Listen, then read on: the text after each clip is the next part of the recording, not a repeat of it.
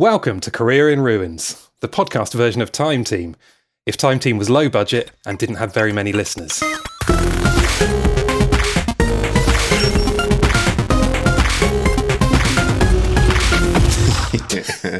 That's a pretty accurate representation, mate. I know, I have worked hard on that one. Uh, it's, it's Oh, probably the most um, thought I've put into an intro since our first episode. Very apt after our uh, recent catch up with Tim. I know, we had some fun doing some Time Team videos. It was quite an uh, enjoyable day, wasn't it?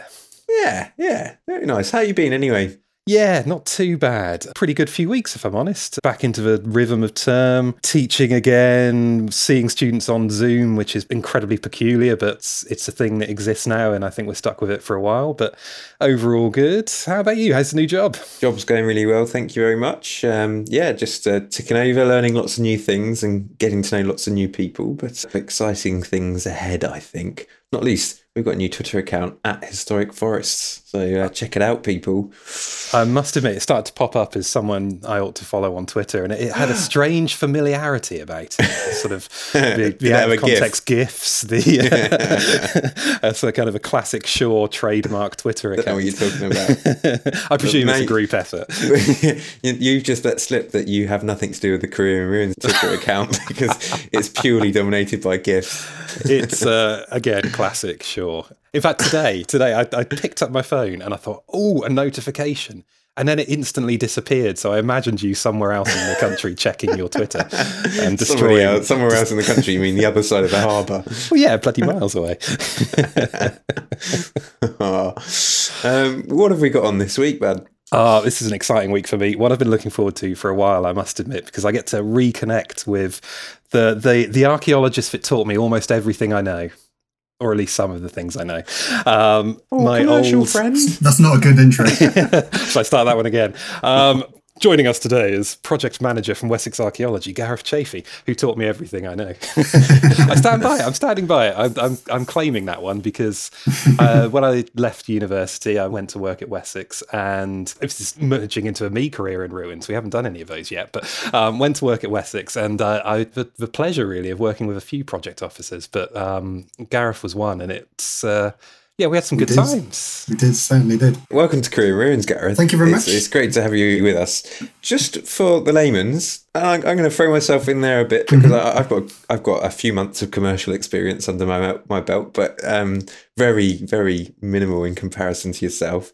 Um, Derek Sure. mentioned there that you're a project officer at Wessex Archaeology. No, no, I'm my my official term is a senior project manager. Senior project manager. The manager. senior is all Oh, important. there we go. So before um, before we get too far into your career in ruins and this this really exciting episode that we got ahead of, ahead of us, can you talk us through perhaps the structure of a um, a commercial unit and what commercial archaeology is? Because I think actually you're our first commercial in inverted um, commas archaeologist. Wow. Well, there you go. I'm very honoured. Thank you. So, yeah, commercial archaeology is is exactly that. We're 100% commercially funded, developer funded. Um, we are there. Companies like Wessex Archaeology are there to help people um, with their planning conditions. Essentially, first and foremost, that could be from somebody building an extension to their house, right through to big housing developments, road schemes. You know, you name it. It kind of covers covers everything. Um, as a company, we are about 350 strong. You know, five offices across the country. Head office in Salisbury, where I work. Um, yeah, multiple multiple uh, projects going on at the same time, up and down the country. Interesting. It's interesting. And uh, I guess um, something we've always gone wanged on about in the podcast is there's no traditional career to trajectory in archaeology. And um, is it fair to say within commercial, the commercial aspect of the discipline, there's no traditional trajectory within there? Do you have lots of different specialists and areas that you Abs- can go into? Absolutely, absolutely. So I would say the probably the majority of people actually first start in the field, Mm-hmm. as I did. I was, you know, I started with a one week contract back in two thousand, um, Show and so I'm a slight oddity at Wessex in that I've basically I've pretty much apart from eight days, uh, I've worked for Wessex my entire career Oh, well. um, and I've pretty much always stayed in field work as well. So a lot of our guys, they'll be in the field for like three, four years. They'll find uh, spark a bit of interest in I don't know uh, prehistoric pottery or environmental um, processing or, or whatever it may be, building recording. You know, we've got teams who go off and do that. Some people will go off into um, geophysics. So basically, as a commercial unit, we are pretty much we're like a one-stop shop, if you like, for, for everyone's heritage needs. So literally, you know, a lot of our clients will come to us on the basis of um, employing us for consultancy, then historic building recording, geophysics, and then finally when it gets to the fieldwork element, um, that's where I, I kind of kick in and our guys on, in, go out in, in the field. And then obviously we do lots of post excavation. So actually kind of forming initially the kind of the, the grey lit reports. Um, and then that eventually develops into, into publications essentially. And then everything in between. So lots of media presence and mm. all of that kind of stuff, YouTube channels, public outreach and, and whatnot. Exactly, and actually, we, we are a registered charity as well. So we have like a, outreach is kind of at the core of what we do. So we employ specific, you know, mm. people who are skilled, not necessarily with an archaeological background, which is always good to sort of mix it up a little bit. Um, but they've always got a, an interest in archaeology. So yeah, kind of a little bit of everything really, and that's the kind of the beauty of commercial archaeology, in that there's such variety in what we do, and kind of certainly even in in field work, you know, I've worked on so many different projects in, in 20 years it's the, it's the variety all over up and down the country, all periods. You know, it's it, it's never really dull because you're mm. You're kind of working on a project. You could be on a project in the field for like, like as Derek mentioned mm. on the project that we worked on, which we'll talk about later. I was there for seven years, but then you know people come and go, and it's the it's, it's the other element as well that kind of really sparks people's interest. In, you know, ultimately we're there because we have a passion for archaeology. It's our first and foremost, it's our hobby, if you like, and it's our our interest, and we're lucky enough to do it for for a mm. career. Um, but it's also the friendships and the camaraderie, like Derek mentioned, that you know we worked together probably about twelve years ago, and it was you know yeah. the other week we had a conversation. And it was like we, we hadn't like been apart really. It was just archaeology has that there's that nature about the the, the discipline. Um, and certainly in the commercial sector, you just you get to meet all manner of people, all, all types of sites up and down the country. I think that's kind of kind of one of the benefits. And, and absolutely, if if if you have a spark an interest in one element um, of of our discipline, from a scientific point of view, or from a relationship point of view, or like an outreach point of view, whatever you know takes your fancy, you can you can kind of explore those avenues. That's really interesting to hear because I think um, very early in my career, well, certainly coming out of university, eh, all the, all my friends around me were like, "Oh, I'm going to be a digger. I'm going to dig. I'm going to be in digging, commercial digging." Sure. And um, one side of my my cynical side was like, "Well, it seems a bit narrow. It seems a bit." I'm going to get cold and wet and um, a bit repetitive. That does, for, that does for some people, yeah, absolutely. They, they, exactly that. They have a kind of a great idea that they're going to be a field archaeologist and they'll last one winter and realise actually, actually, what I really want to be doing is is I want to be sat in front of a warm heater drinking coffee uh, and, and, looking at animal bone or whatever it may be, and that, and that's absolutely fine. Obviously, we we need all of those elements to the profession, but obviously there there are the kind of the diehard yeah, um, bunch, yeah. Of, you know, those bunch who, who will get a real kick out of just obviously being outside, mm. principally. You know, that was always a big thing for me, being able to work outside. Obviously, that's we've discussed. I'm now a project manager, and I've been a, uh, in management for about um, six and a half years now. That was a big change. That was a bit of a wrench, um, moving out of the field. But you know, for, for various reasons, I chose to do that, and I do find, if I'm honest, I do find satisfaction in what I do it's very very different. you don't you don't quite get the uh, the same sensations as uh, being the first person to see something for five and a half thousand years. Um, those kind of those kind of um, those elements that you you know the emotive elements that you used to get in the field you don't quite get that now because my life is spreadsheets uh, i was going to say it's a feeling i know incredibly well that but there's nothing quite like a nice balanced budget, a nice Excel spreadsheet where the number at the bottom is perfectly balanced. It's a real treat Absolutely. these days. More importantly, Absolutely. I mean, that, and that's that's a really nice introduction to commercial archaeology, being far greater than my perhaps my closed-minded or naive expectations to what it is uh, the opportunities of moving within the discipline, staying within a, a single organization to advance your career and and work to uh, the heights of managing spreadsheets. But um, but more importantly, um, how was it working with Derek? Uh, come back to that. No, was, uh, I mean, if we can't publish it, then of course it was a joy. It was, it was a joy. No, no, seriously. You know, you know, a long time ago, we spent a long time on big projects together with you know fairly big teams. I think most of the time there were about thirty or forty people on those projects. Um, and obviously, we're all staying away. You know, you, you're kind of like living together. You're spending a lot of time together, and just naturally you find that you you make those bonds. would he clean up the bathroom after he'd finished in there? Yeah, he wasn't the worst. He wasn't the worst. Put it that way. But uh, no, it's just you know, and and the other you know, just kind of touching on something else about that you said about in terms of the career thing. One thing that we we do a lot of um, our outreach team go to lots of um, sort of STEM uh, STEM things like that, uh, you know uh, school fairs and, and whatever up and down the country.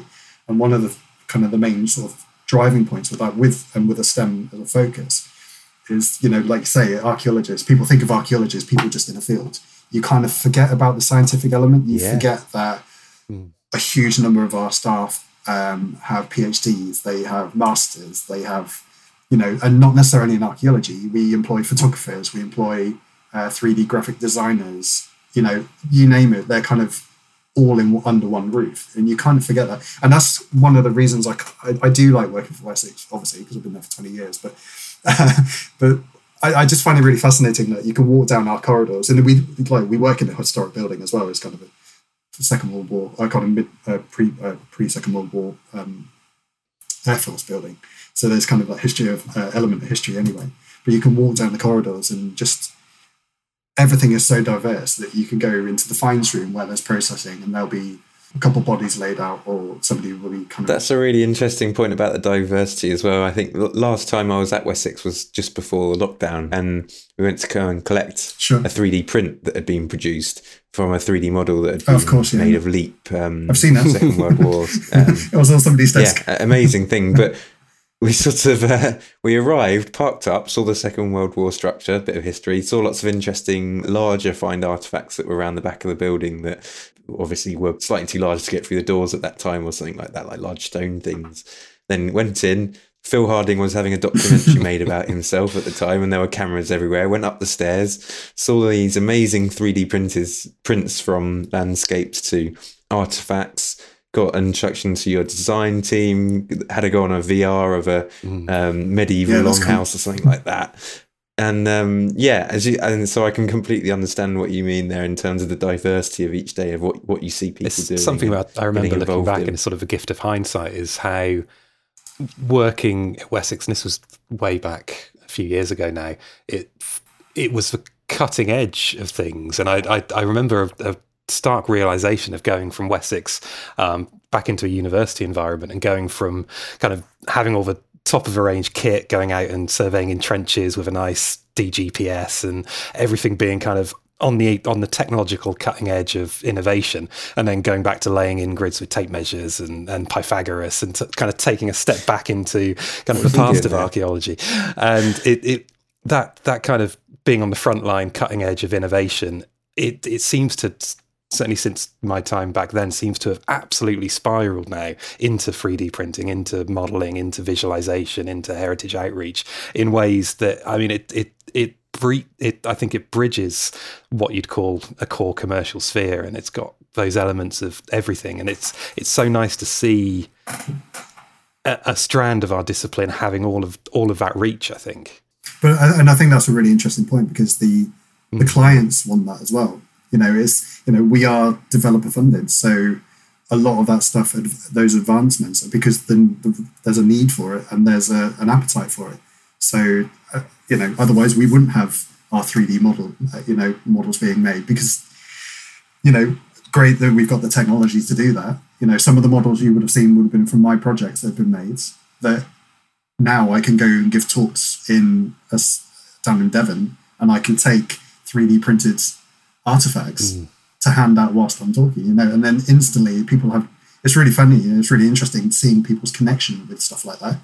Because instead of just uh, Yeah. being a dry talk, my talk is very dry, but but um, you you just able to connect with people in different ways, and it's and that's where the like the three D models come in because we you know are as an outreach element we work with dementia uh, patients or you know hard to reach groups and, and that is the part of that element you know you can't necessarily people can't necessarily physically be able to go to a site for a visit but we can almost bring that to them and i think that's really important well. i think that's quite a strong point and it it reminds me of a conversation you and i were having a few days ago lawrence where it's very easy to see archaeology in very black and white, sort of crisp lines, but the three of us work in arguably three different strands of the profession. We've got commercial archaeology, we've got heritage, heritage management, however you describe yourself, Lawrence, government stuff. Government. Um, government agency. the, the, worst one of the three, probably academia. And yet, in the last 12 months, we've probably all 3D printed something so someone can handle something yeah. they wouldn't ever have done. And mm. elements of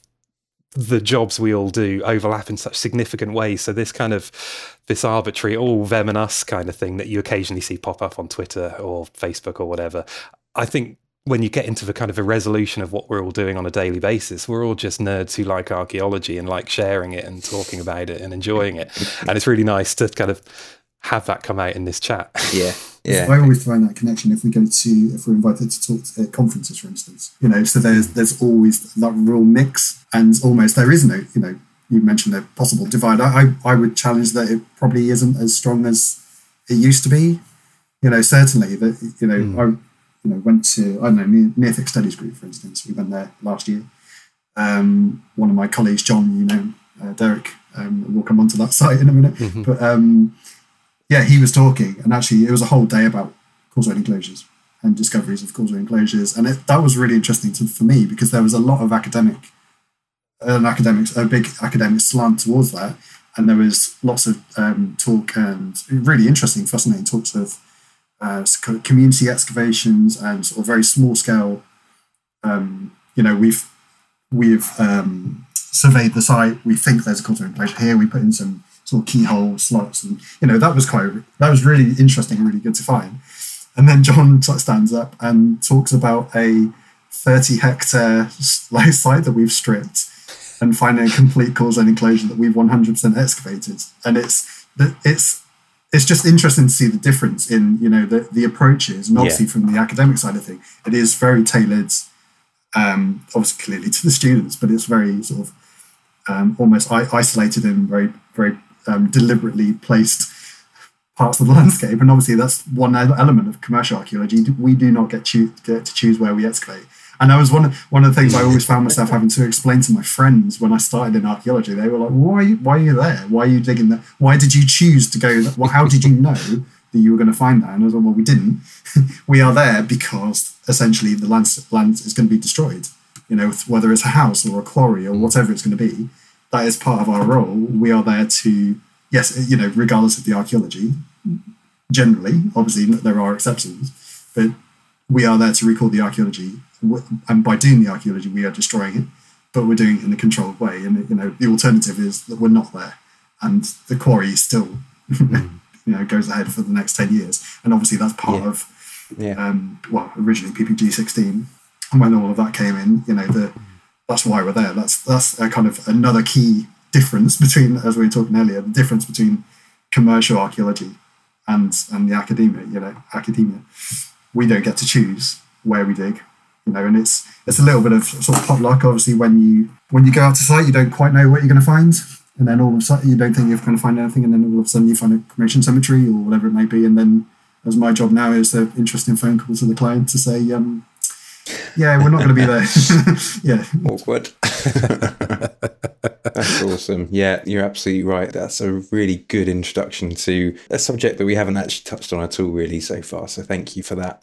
Um, I wonder if we should move on slightly. So, a very quick roundup of things that have caught our attention hmm. before we uh, go into interview interview proper, if that sounds all right. So, De- Derek, what's caught your attention this week? Uh, uh, mine is delightfully brief this week, so uh, so we can uh, we can get through me quite quickly. But it, it's it was just something I was enjoying on Twitter today, and it, it got me thinking about the uh, the actually the joy of connecting to people via social media, and it was it was predominantly tweets coming out of Fishbourne Roman Palace, uh, which I know is a, a, good friend of mine, Rob Symmons. Um, I suspect he's behind it anyway, but uh, uh, he he may never claim it. But it was just a, it was a couple of tweets about some very obscure aspects of the site, mostly related to either Roman drains or um, uh, water pipes. And there was a lovely sh- photo he tweeted of some a drainage ditch with horse bones evenly spaced out along the drainage ditch, which is a staggeringly good photo. It must be from the 50s or 60s because it's in grayscale. But it, it when he started to tweet, I I followed, looked down to see all of the replies and comments, and it was it was a variety of of really interesting archaeologists kind of commenting and bouncing about these pretty mundane aspects of the site and i just i just thought you know what i I love our job sometimes. I love our life because we can just someone tweets a picture of a, a, a Roman drain under some tarmac, and there's suddenly a stimulating conversation, and it just made me happy. It just cheered me up today. Oh. I liked it. oh, nice, good one.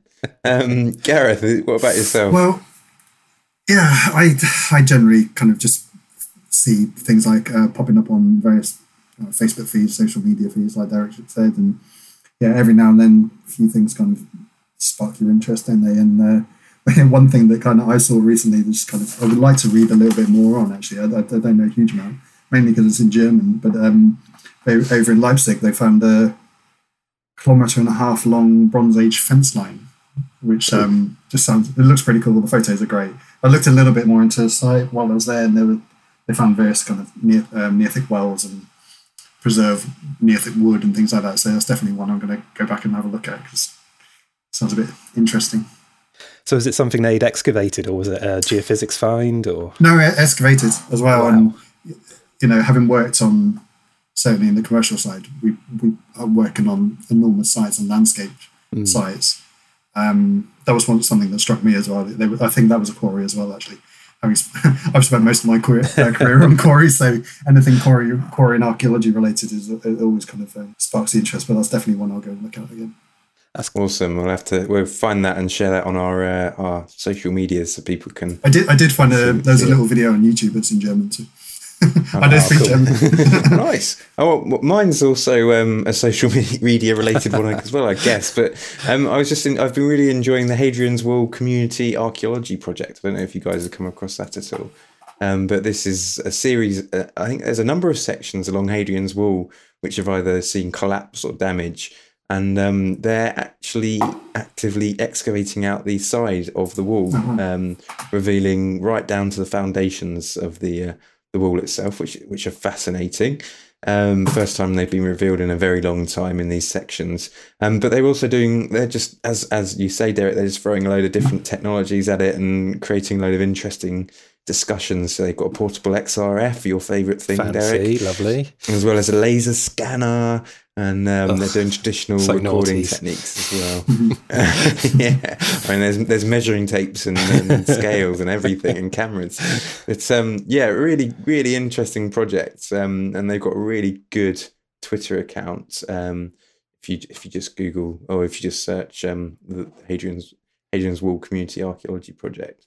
Um, well, I, it's at wall underscore cap but um, yeah, really cool, really interesting, and um, a really nice area of the country and great bit of our history. So I like that. That caught my attention. It sounds like the three of us have spent a little bit too much time on social media this week.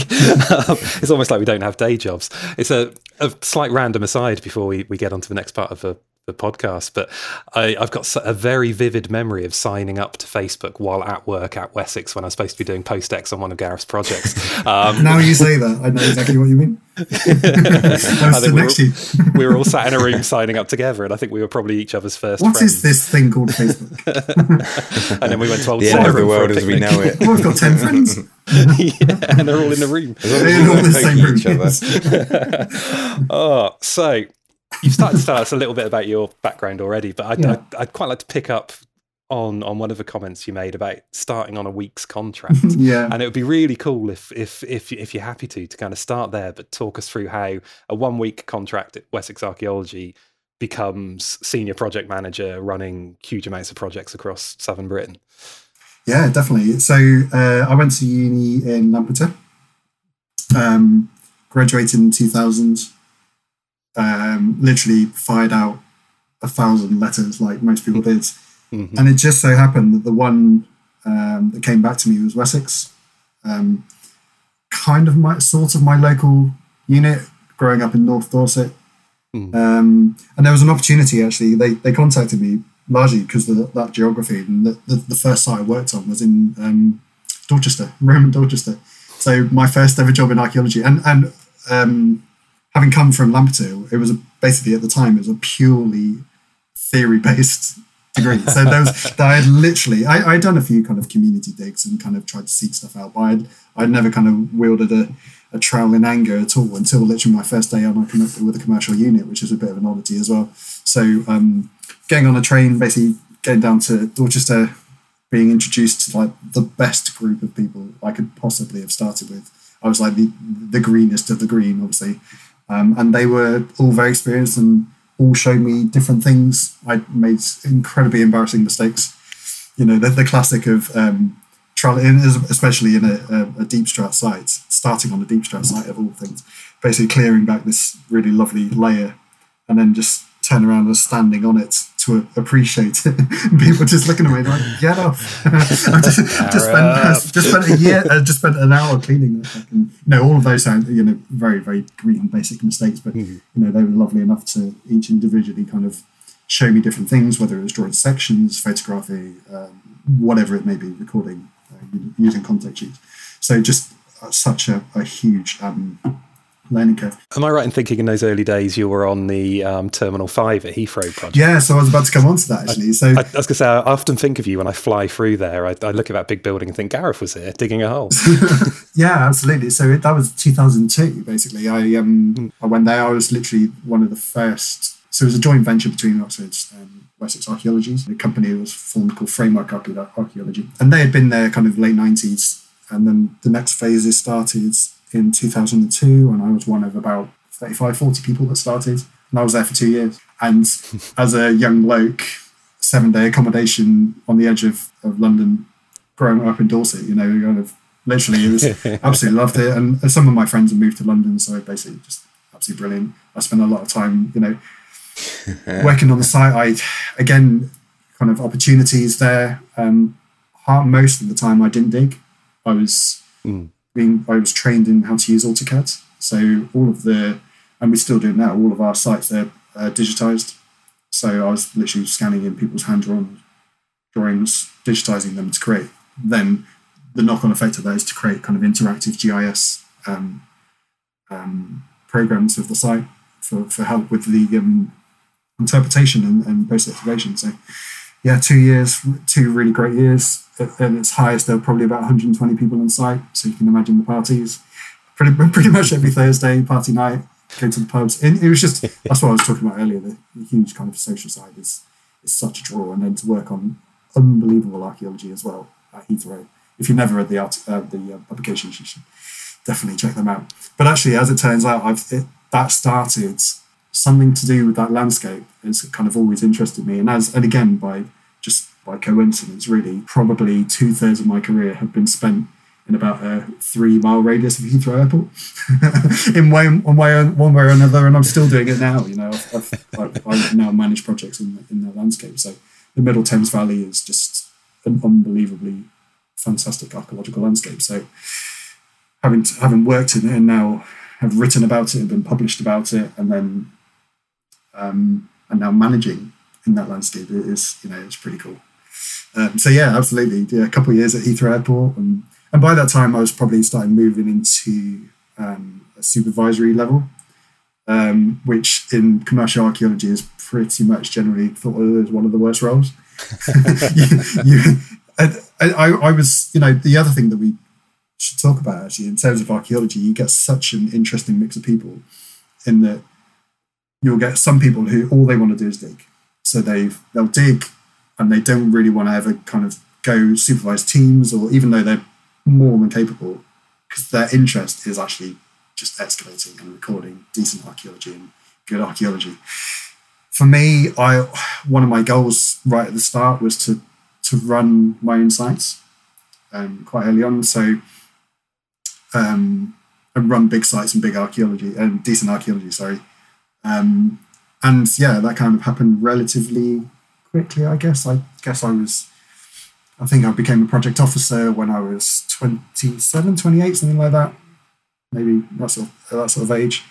And yeah, literally, I, I uh, was gifted, and I would use that word from a co- professional and career point of view. It was, you know, obviously they saw something in me, but I was gifted as my first ever job was this cycle Kingsmead Quarry Horton and turn up pretty much the first day down there. I think it pretty, pretty, pretty much was the first day. yeah, you got to take the rough with the smooth. you poor thing. But, um, well, I mean, it's yin and yang, isn't it? Karma and all the other things. You get the gift, but then you get there. I've, I've got, I've got to say, just, just to briefly hijack you for a minute there, yeah. just to be a terrible person. But the there was something you, mentioned about the CAD stuff and the, the digitizing as you go, and that was something that struck me quite heavily about the, the framework stuff we worked on both at Stansted and kind of the, the hangover of framework at Horton. Um, and it certainly wasn't, it may be commonplace now, but I don't think it was as commonplace then that some of the first sites I was on at Wessex were very much you dug your holes, you reported it, you moved on. Whereas the framework stuff, because you guys were kind of driving this on-site digitization process, you were giving feedback on a weekly basis on everything we were doing. Yeah, almost daily basis, actually. Yeah, actually, that inspired me to to want to to sort of step into those leadership roles in a way that the, the early sites didn't because you were just a yeah. you were a piece in a puzzle and you never saw the whole piece but on the framework stuff and the Horton stuff after that I it changed the way I, I kind of understood project management and I think your background at Heathrow and then subsequently the Stansted and Horton stuff probably fed into that quite okay. a lot. That's good to know. no, absolutely. That that approach that approach is always. but no need to blush. no, no, that approach, that, that the framework approach, that, that was the whole point. That you you did literally everything on site. So all the processing was done on site. All the fines, you know, all the fines um, processing was done on site. All the digitizing, all the data entry was done on site.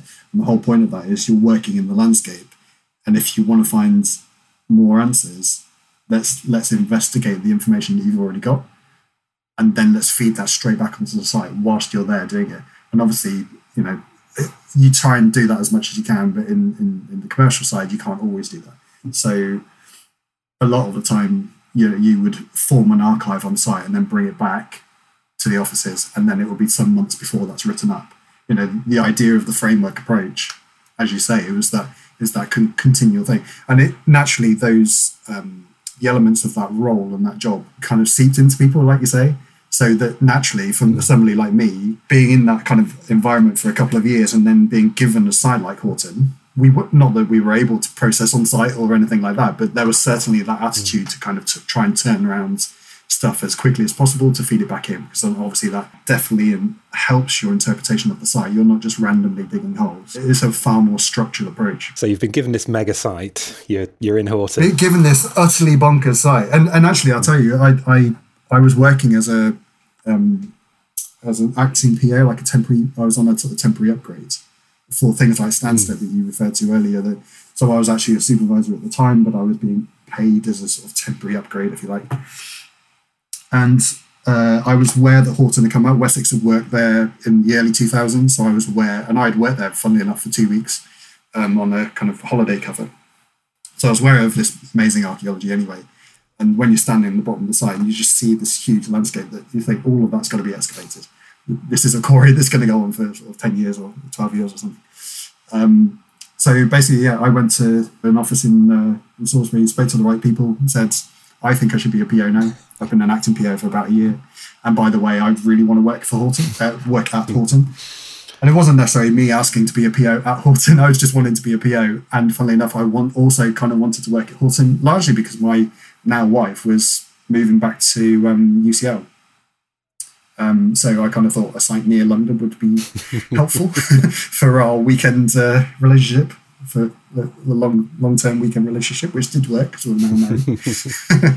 um, so yeah, it just and then literally a few days later, I got a, a, phone call to come to our manager's office and to be told that I was going to be a PO at Horton.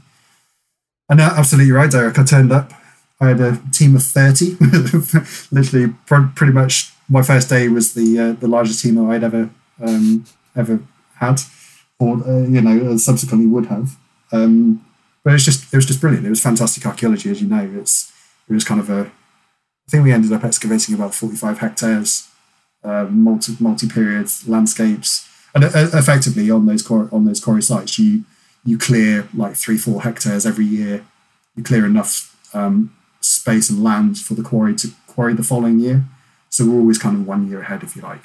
So you end up with this kind of on a yearly basis, you have a relatively small scale, well, four hectares is relatively small scale excavation, but it's the beauty is in the the detail of the landscape. Mm. You know, so so eventually we've ended up over over many years kind of piecing together this fantastic landscape, and it with the site being only a kind of a kilometre and a half, two kilometres away from Heathrow, which is and it's a very very um, well excavated landscape just naturally that area because it's been developed so much. Um, you know, like Eton Rowing Lake, for instance, is a really, really um, important site. So there's multiple sites there. So you're just kind of constantly adding to this growing knowledge of this wonderful archaeology. And Horton basically is right up there. You, you, you're dealing with this absolutely incredible archaeology, multi periods, and, and most importantly, the, the, prehistoric landscape just tied in beautifully with the, um, prehistoric landscape from, from Heathrow with the where they had they had a Cursus monument and various kind of other elements to that. Whereas we had the settlement activity, which is probably the, the main thing that Horton's famous for. Um, we had so that there's probably only about 30 to 40 early Neolithic houses in the country. Some are a little bit kind of you need to sort of squint a little bit, you know, and, and, and not well dated. Horton comes along, you know, okay. probably blowing our own trumpet a little bit because naturally because it was my site. But you know, we we come along and we find four on the same site, two unbelievable um, preservation kind of gully construction, six posts forming like a rectangle, um, one far bigger than the other. And then we also found two posted structures as well, a bit smaller, but they were very well dated. And then a possible fifth, um, which we it was kind of they were pits by the time yeah, we excavated them, but I think our gut feeling is that they were probably post holes and they, were then forms. It was a former structure. It was very close to one of the houses, um, kind of identical shape and, and size and plan. So, um, yeah, and so those houses were the one thing, and the kind of Neolithic barrows, um, early Bronze Age barrows, cremation cemeteries, inhumation cemeteries, uh, two two slash three Middle Bronze Age um, settlements, which is really lovely roundhouses, uh, metalwork as well. That's incredible. So, would you say Horton's one of the, the things you're most proud of in terms of work? Absolutely. From from a career point of view, you know, to spend seven years on one site, um, just because we literally went back every year um, as as the site developed, and I was lucky enough to, apart from there was one year I didn't go, and that's because I was writing the volume, which is good for me as well because I was writing the publication. it's got to be done. Um, and then the last the last year or so I, I, didn't do because I moved into management. So, but but to spend so long on that project, and now now it's gone full circle because I'm now managing the post excavation. Nice. So so the volumes um, that are being written about the houses, um, I'm overseeing as well. So there's kind of a, a real kind of full circle to that. But absolutely, it's, it is definitely like completely up there. That that site basically provided me with the career that I've had. You know, no question, no question. I talk about it. so, if, if that's a, a, piece of work you're particularly proud of, um, with with these ten or so years in in commercial um, experience under your belt, is, is, there another site that a colleague's done or another unit that you've come across that that have that have research excavated um, bit of work they've delivered that, that you've been particularly envious of, or you thought they've done a really nice job there, or you know, I wish we dug that. I, yeah, naturally, I think you know anything that comes out in the press of, of that kind of colour of archaeology, I think it's quite natural to be envious of it. I mean, clearly, Must Farm is up there. You know that the level of preservation is just it's just unbelievable, isn't it? I just think to to be involved in anything like that would just be unbelievable. Um, and uh, and that's one element you don't quite always see in commercial archaeology because obviously you know you um you kind of get what you're given if you like. I've seen some absolutely phenomenal stuff. I've always been quite envious of the the um, the London excavations as well. You know, the, the, the kind of enormously sort of complex deep strat sites with the most stunning archaeology. I've, I get quite envious of that. I think nowadays I'm just envious of, when I go to sites and watching people excavate. Mm-hmm. that's probably that's probably one thing I'm envious of most of now. But um, Must Farm's a really nice one to add in there, and I always think it would be a really nice um, site, and I'm sure they've got it on their cards to look at um, experimental work and bits and bobs like that. Yeah. And I know you guys have yeah. both got some interesting um, additions to, to that sort of experience and work. So I wonder if you you might give us a bit of a an overview of that side of it. Absolutely. So this kind of came out of the blue about a year ago, actually. Um, received an email from Butser Ancient Farm, um, who basically, the as the email went, it was a relatively short email. They had a, a Neolithic house that was basically falling apart. They wanted to, to build a new one. They'd found all of our stuff online about the Horton houses, and they'd quite been interested in uh, getting a plan from us or a few photos or maybe a report. And actually, what that sparked, that initial email, was just this kind of full blown collaboration between uh, Butser and Wessex that has just been so, the most rewarding thing I've done in a number of years. What, what is Butser, sorry, for those that don't know? So it's an experimental archaeology site that's been kind of been around for about 25 years or so. Um, and the premise is that they, they've got um, various buildings there that are based on archaeological evidence. So the idea is that they've they attempted certainly in the early stages they were attempting to build Iron Age roundhouses, for instance, is a good example because it's probably what they're best known mm-hmm. for. That build their Iron Age roundhouses using like a footprint of an archaeological site, just to see kind of get a feel for using uh, principally using the correct tools, for instance, like the contemporary tools. So trying to get a feel for realistically how these things would would be able to uh, be created and how ultimately how they would look because you know, as archaeologists, we just see holes in the ground. You know, it's, it's a bit of a shot in the dark to a certain degree about what these things would have looked like. You know, obviously, some evidence is extremely good that you can draw on. So they were looking at very like particular sites, um, and so when you go there now, there's, I think they've got about five or six roundhouses. They've got a Saxon building, for instance. They're due to build next year um, a late Bronze Age house. That's kind of one thing they don't have. They've got Roman Villa, for instance, where they built a kind of a working hypocaust. And, you know, it's a, it's a incre- really incredible place. It's my shame I hadn't ever been there uh, until last year. And then now basically I, I go there probably too much.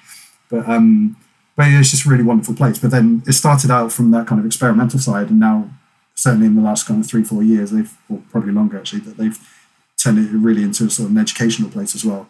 I must admit, it was something that caught my eye a while back, and I don't think we mentioned it on the podcast. But I went there with some students uh, just a month or so before. No, with some sorry, with some community volunteers a month or so before lockdown, and I got a tour around this site, and they started talking about how it was based on a model at Horton, and I thought.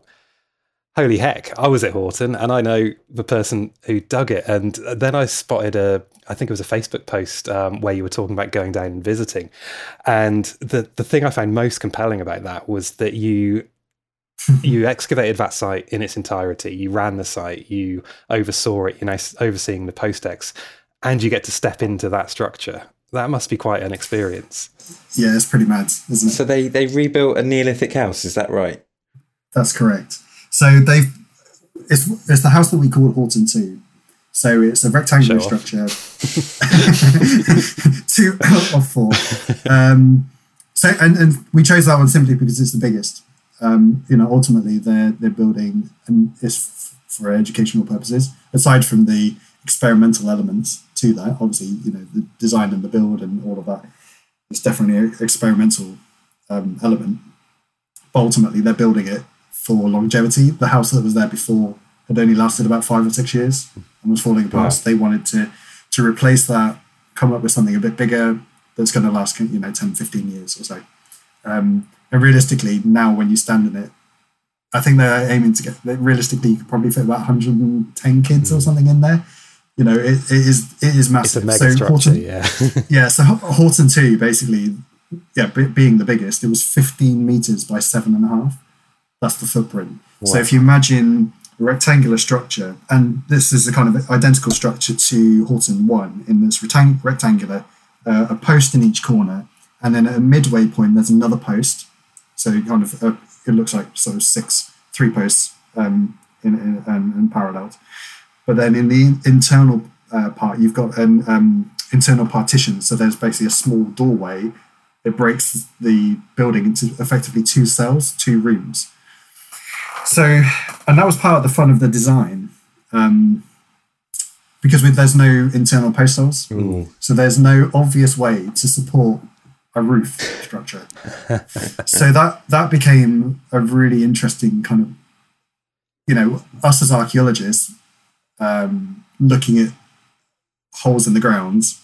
You know, eight years ago in 2012, and that was one part about I could have drawn uh, Derek, from what you said, from the emotional point of view. From that was a, a structure that I found one morning in 2012 while my team were over on the other side of the site, I was stripping the site as you do with a 40 ton excavator. And straight away, I knew what it was because we'd seen, I was lucky enough to see one before. So I just had that moment, if you like, for that morning. Mm. I just kind of, it was just myself and the machine driver. And I was just having like the best time finding a massive Neolithic house. And I was just always amazed it was just growing and growing. And then, like a tea break, I would come up, went over to the guy that said, guess what I just found? you know, that moment. So, so for me to be still involved and to have that email come through to me, and, and that's actually um, touching on that with from the Butser element as well. That's one thing that they're massively gaining from as well. Previously, all their other structures, they might have gone to a report and got a plan and kind of, I don't know, photocopied and blown it up and then kind of measured it out. This time, they're speaking to the not only the company that excavated it, so they're getting the reports and the primary uh, records, they're able to speak to the people who excavated it as well. Um, and that was really important to us when we, because we've been actually involved in the build as well. So from multi, in multiple ways. So I was there on the first day that the first A frame went up, for instance, and I felt that was really important. And luckily, you know, the company agreed mm. that we sent four people who had worked just as long as on that project as I did, including a chap called Andy Soul, who excavated. He was one of the ones who actually excavated the house in 2012, um, a guy, uh, as well with a guy called um, Mark Bagwell. So essentially, I chose for two, only two of them to excavate the house. You know, lots of us sort of chipped in in other ways, but it was predominantly excavated by two people for consistency of records. And, you know, all of that kind of stuff. So for Andy still to be involved, yeah. to be there on the first day when the first A frame goes up, and then talking about the sort of emotional point of view, um, I went back kind of a few months later, and literally they had all five A frames up. Mm. so I, I, know I described that there were only kind of three posts, but uh, that has to support a um, like a 15 meter long roof. Mm. So for health and safety reasons, we've had to we've had to put in additional supports. Basically, there's no direct archaeological evidence for it, but obviously they um, we are sort of obviously taking a stab at what it looked like. Can I ask a, a, slightly cheeky question about that? And you, we may have to cut this out if you tell me I'm being too rude. But um, I, it's it's a structure I followed for for a while since I left Wessex because obviously I've, I've, got a fond memory of, of being at Horton. I, I, remember seeing, I think it must have been a few years after I left, uh, a CG a computer based reconstruction of the site, which yeah. looked very different to the one they're building at Butser in terms of it, it had walls rather than A frames. Where did sure. the kind of the interpretive discussion to kind of build it in that way come from? Was that you guys, or was that the Butser team, or a bit of both? That, that's a really good question because that's one thing that we're asked most. Um, so it's a so generic print, question, is what you're saying. no, no, no, no, it's a really no, safe so question. It's, it's a question that comes up all the time, and you know, even the other the other week on my last visit, I put a few photos on Prehistoric Society, for instance, mm. and that came up typically. So so that was it was a collaborative thing. Mm. It was principally driven by Butser because they, they're the they're the guys who've got the experience of these builds, mm. so they understand more about the the physical effort to actually create a structure. I have no idea. I'm just I just look at holes in the ground, you know. So they were going by our footprint so accurately as well. I would mm. will say that that it is so accurate to our footprint. It was effectively pegged out on the ground, and the elements, the care that they've taken to mimic the archaeology is is bonkers. Um, but the A frame, basically, that was something they came up with because they know from their experience that the roof, a thatch roof, has to be at least um, 45 degrees, mm-hmm. ideally 50 degrees, simply because of the, you know, less than that is just not an effective mm. um, thatch roof. So going on that premise, and because we know the building is kind of seven meters wide, yes, they could have basically put a big roof on and then had supporting walls.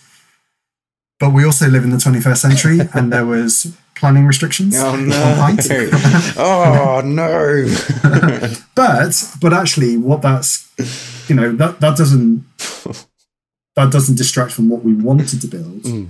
because actually in our designing we came up with about six different styles that, of ways that it could have looked Yeah, yeah. and uh, and each one was true to the archaeology. Yeah, Did any of those styles And- not have a roof?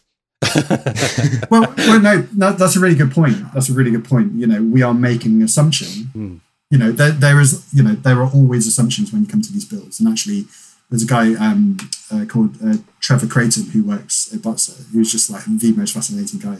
And Claire Walton who's the the archaeologist who I've worked, been working with principally on these and and yeah that's exactly part of it we are making assumptions It's pre. we are making the assumption that it's got walls and we're making the assumption that it's got a roof It- and we're making assumptions that it was for human human beings to to, to actually be Yeah. there are elements in the archaeology that lead us towards no thinking that it did have a wall. You know, you there was certain things in the sections that you could see in certain the depths of the gullies, for instance, would suggest that they were they were kind of load bearing. The positioning of the the posts, um, there were um, artifactually we had you know um, uh, arrowheads, we had pottery, we had really lovely worked bone awls, polished stones. You know, there were elements that kind of definitely hinted towards that. Before we excavated, I will say as well, we did um, phosphate analysis and magsus analysis. So there was a, you know, we did all that kind of scientific element, if you Oh, like, nice. before. Um, on this particular house, what that actually did pre-excavation was it picked out a hotspot Ah. in one in the southeastern corner of the gully, and that's where we found the doorway. You know, you couldn't see it when we stripped the site, but when we excavated, that's where the doorway was. So when you go to Butser now, the doorway is in the right place, and and I can remember, you know, going out to uh, out to site to speak to Claire and seeing this development, and it was just like saying, "Oh right, oh, so you've put the door there." I was expecting it to be there, and she was like, "Well, your door was on the southeastern corner, wasn't it?" I said, "Yeah." Well, that's what we've done. so, so yeah, those elements. So essentially, yes, we've made an assumption that you know you can make an assumption that it's got a roof, and you can make an assumption that it's got a um, has got walls. But the the issue with walls, and when you're putting such a heavy roof on top, Mm. in, ter- in terms of the support that you need to kind of tie everything together so those walls, those vertical walls, don't just don't fall apart. So actually, and because of the height restriction, that almost kind of helps because you let's take away the walls. Let's just bring that that triangular shape down to the ground. I've- And the the other thing to point out is experimental archaeology. Mm. It is not there as a representation of what that building looked like.